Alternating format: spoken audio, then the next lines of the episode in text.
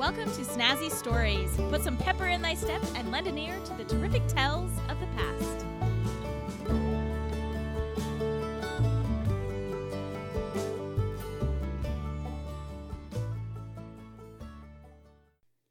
Hey, welcome to Snazzy Stories. If you want to keep the storytelling alive, please go to patreon.com slash snazzy stories and donate to my storytelling adventure.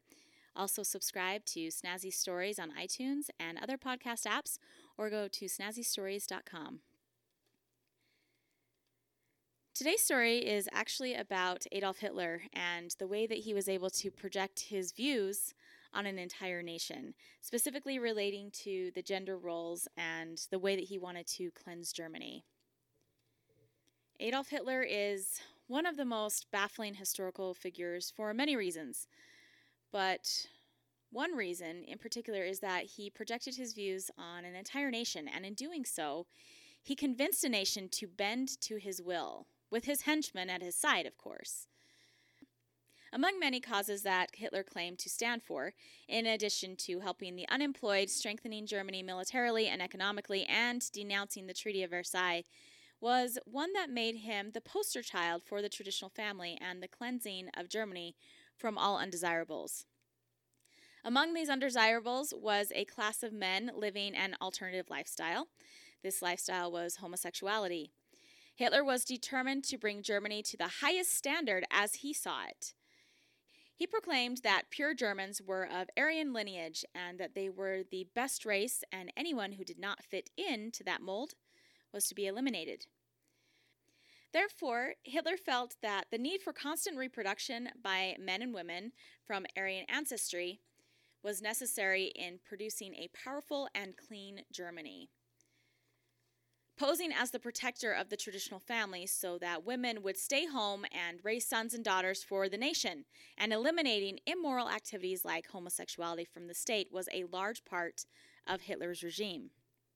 The calling of motherhood in Nazi Germany was elevated to a nationalist duty, and women's liberation that had continued since the 1920s was seen by the Nazi Party as pure selfishness.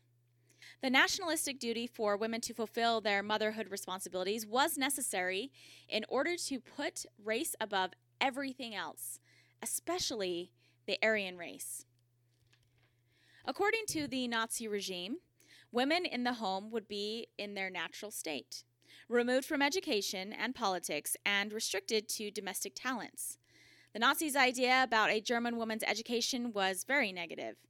They felt that women's male counterparts were intellectual as opposed to over emotional women, thus concluding that a woman should continue her, quote, natural calling of being a wife and a mother, unquote.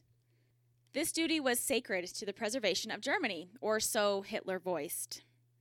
The Nazi Party claimed that women were not supposed to venture outside their natural sphere, the domestic sphere. Otherwise, they would lay claim to a part of the downfall of Germany. The Nazi Party produced many effective campaigns in order to push women back into the home, using slogans such as, quote, Get a hold of pots and pans and broom, and you'll find a groom unquote. And, quote, not for you the business life, rather learn to be a wife, unquote. Not only did the Nazi Party persuade with these slogans, but Hitler also introduced a new program as an incentive for women to drop out of the workplace and jump into the home. This program would guarantee government subsidies if women quit their jobs and married. This new program was also created to encourage couples to have children. The money received by the newlyweds from the government was on a loan basis. If the couple produced one child, then 25% of the loan did not have to be paid back. If they produced two children, 50% of the loan did not have to be paid back. If four children were produced, then the loan would not have to be paid back at all, therefore, encouraging couples to produce as many children as possible. If Hitler was going to have a powerful nation, or Lebensraum, as he said. He needed to fill it with pure Germans, which is why women's ability to procreate was a duty admired by the state. The Lebensborn program proclaimed that all SS members were greatly encouraged to father four offspring in or outside of wedlock. Illegitimacy was one aspect that the Nazi Party did not care much about, just as long as the children were Aryan. However, such a policy was not widely spread because the Nazi Party and Hitler's emphasis was placed on marriage and the traditional family. In 1938, Hitler introduced the Mother's Cross. A bronze cross was given to those women who had four children.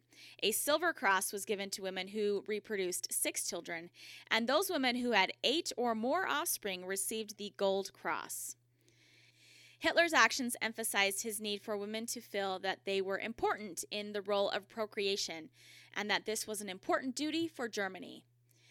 Women did feel important and needed in the German society, especially if they received a medal because they had done their job to help build a strong German nation.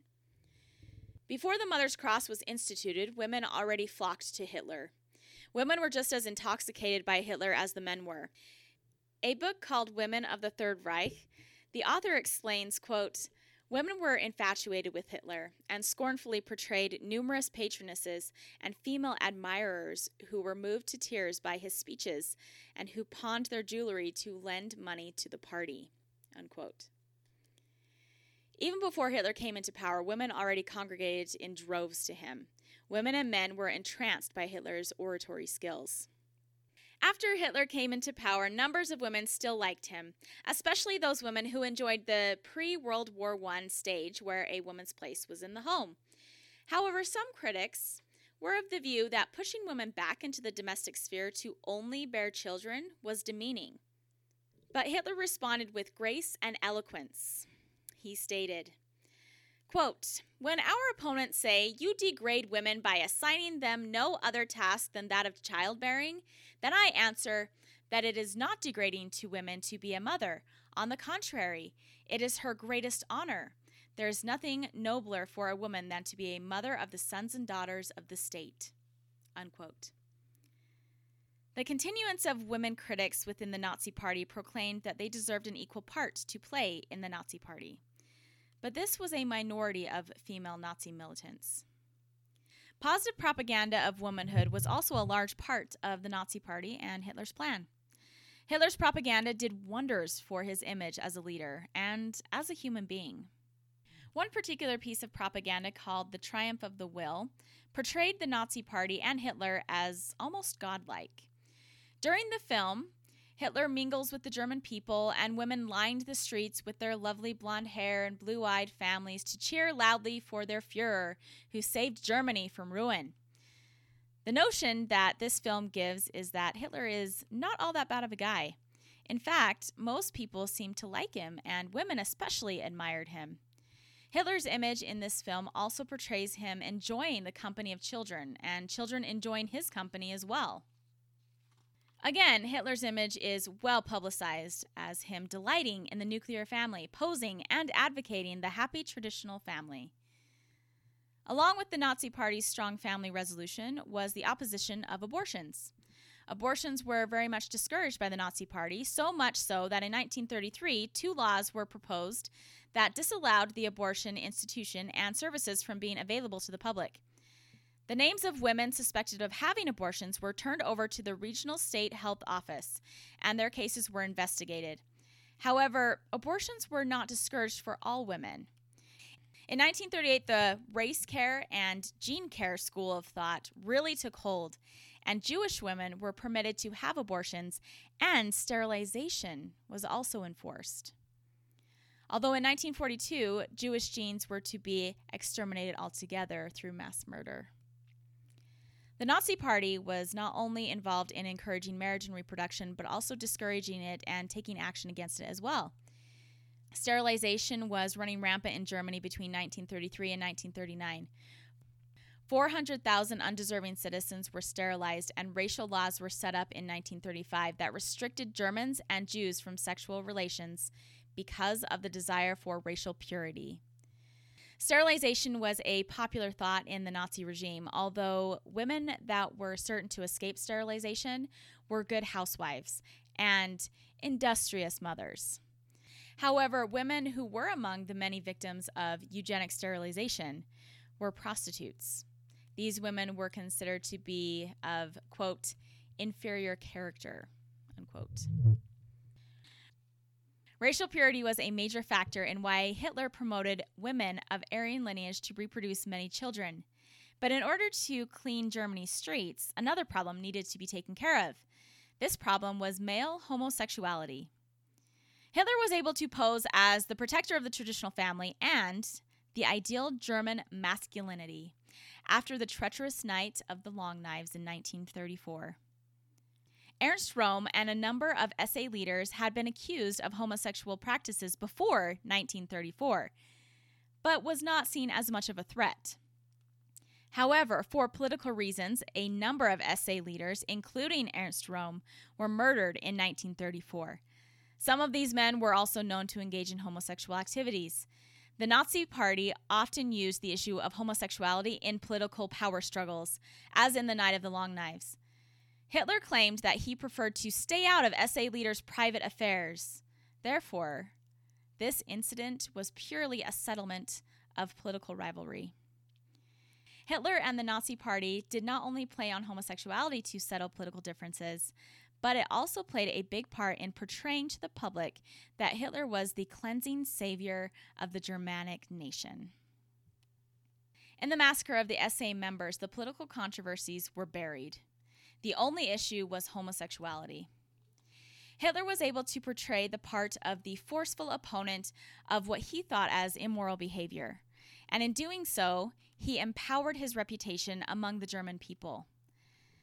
Some Nazi members believed that this alternative lifestyle was dangerous to the Germanic nations, such as Heinrich Himmler, and were strong activists for strict laws against such, quote, lewdness, unquote. In 1935, the laws restricting homosexual intercourse was broadened to homosexual and lustful feelings. A Nazi lawyer advocated the change in law because, as he said, quote, same-sex behavior threatened to spread like an epidemic, unquote. The Nazi Party was most concerned with homosexuality becoming a, quote, epidemic, unquote, within their own organization. Oddly enough, the Nazi Party attracted some homosexual males because of its male camaraderie, and in the organization like the SA, it was ever present. Also, the glorification of masculinity. Males with homosexual tendencies in the army or involved in the Hitler Youth were sent to therapy sessions, and then hopefully, when they were rehabilitated, they would come back to their community as, quote, normal, unquote, human beings in their society. Even though Hitler disliked homosexuals merely for their choice of sexuality, he also believed them to be a threat to his political power, as was the case with Ernst Röhm. Hitler also viewed homosexuals as inferior because of the mere fact that they were going against, in his mind, the traditional values. He was trying to distill in the German people the procreation of worthy sons and daughters for the state and the glorification of motherhood. Hitler believed that the great nation of Greece fell because of homosexuality and the inability to produce what the nation needed to progress worthy citizens. In the name of the purification of Germany, 5,000 to 15,000 male homosexuals were placed in concentration camps. Most incarcerated were males because they were seen as more of a threat to the Germanic state.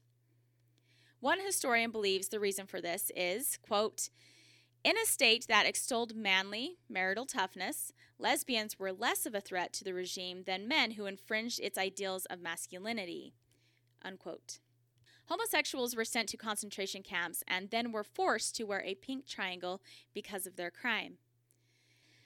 Adolf Hitler has used the issue of homosexuality in two different ways to his benefit for political gain and for racial purity.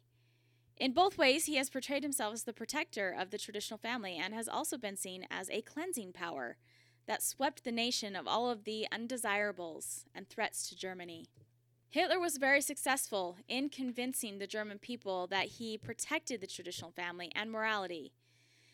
Hitler's ability to keep women in the home reproducing dutifully, forcing abortion facilities to become unavailable, and the cleansing process through eliminating homosexuality seemed to be a political success to the Third Reich. But as a human race, and for humanity's sake, it was devastating. These stories also need to be told. The ones that crush the human spirit, the ones that divide us. We need to remember these things Because if we don't, we allow this to happen again. Thank you for listening to Snazzy Stories. Come back again where everyone has a story.